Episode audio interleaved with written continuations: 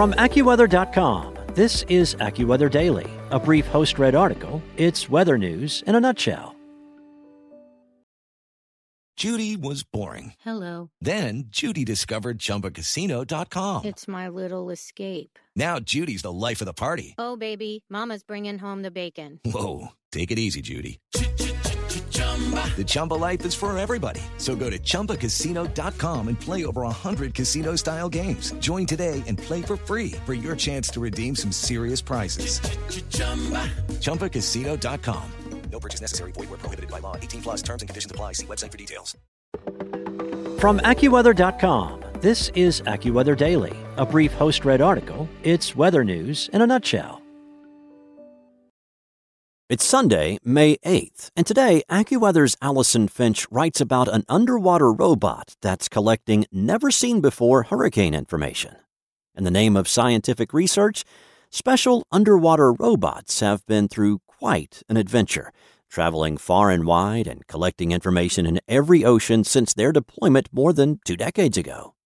But with the Atlantic hurricane season approaching, Rutgers University in New Brunswick, New Jersey provided an inside look at how scientists are using these underwater robots to collect and gather valuable information on hurricanes that will be used for research and forecasts.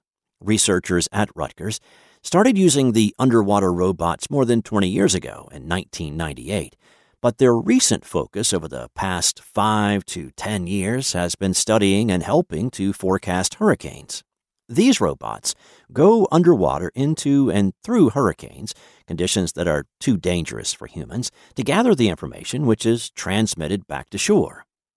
Dr. Travis Miles is an assistant professor at the Rutgers Center for Ocean Observing Leadership Program, which goes by the acronym RU-COOL.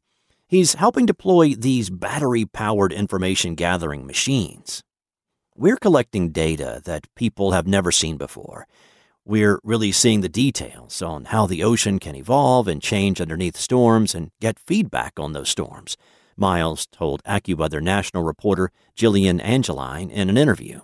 The robots collect data every two seconds.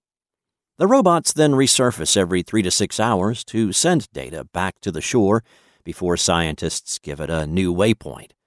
Since the gliders are entirely autonomous, they use the onboard compass to navigate to the new destination. Miles said the data collected goes to the federal government to help with forecasts in real time and is also used in long term studies. The data is also used in the classroom at Rutgers University, where future scientists can hone their skills. What's really exciting is we're not just doing this as scientists, we're doing this with students, Miles said. Data is coming in real time with students seeing this all happen, so we're building the next generation of oceanographers and hurricane researchers. The gliders make it easy for scientists and researchers to study different variables in the ocean. Attached to the gliders are swappable bays that collect different types of information. One bay studies the ocean acidification or pH balance in the ocean while another bay inside the glider studies the temperature and salinity, or amount of salt dissolved in the body of water. These gliders move really slow, about you know, 20 kilometers a day. They're pretty slow, but their goal is to be a sustained presence out there in the ocean, ahead of, during, and after storms, Miles said. They profile through the water column by sucking in just a little bit of water in their nose. They get heavy, then they sink, and then they push that water back out when they get to the bottom. As the glider moves along in the ocean, scientists must keep a close eye on it in case there is any interaction with animals. Small amounts of microorganisms can grow on the slow moving gliders, which can hinder the amount of data collected from the sensors. And even sometimes, sharks or squid have taken a bite out of a glider. Even though these underwater robots are deployed around the world, Miles said the team wants to get more advanced sensors on the robot in the future so they can analyze ocean turbulence and understand the ocean mixing process that occurs during a hurricane. The research being performed by the Rutgers team is similar to work being conducted by other groups of scientists seeking to find a deeper understanding of how hurricanes work. Last September, a drone ship operated by Saildrone and the National Oceanic and Atmospheric Administration captured footage from Hurricane Sam which reached major hurricane strength when it became a Category 4 storm late in the month.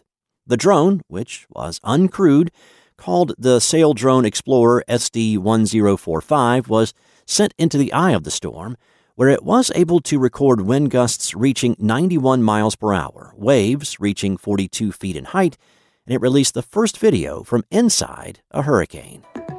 That's it for today. For your local forecast at your fingertips, download the AccuWeather app or visit AccuWeather.com. With LuckyLand Slots, you can get lucky just about anywhere. Dearly beloved, we are gathered here today to. Has anyone seen the bride and groom? Sorry, sorry, we're here. We were getting lucky in the limo and we lost track of time.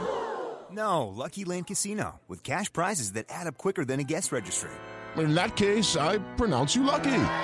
Play for free at LuckyLandSlots.com. Daily bonuses are waiting. No purchase necessary. Void were prohibited by law. 18 plus. Terms and conditions apply. See website for details.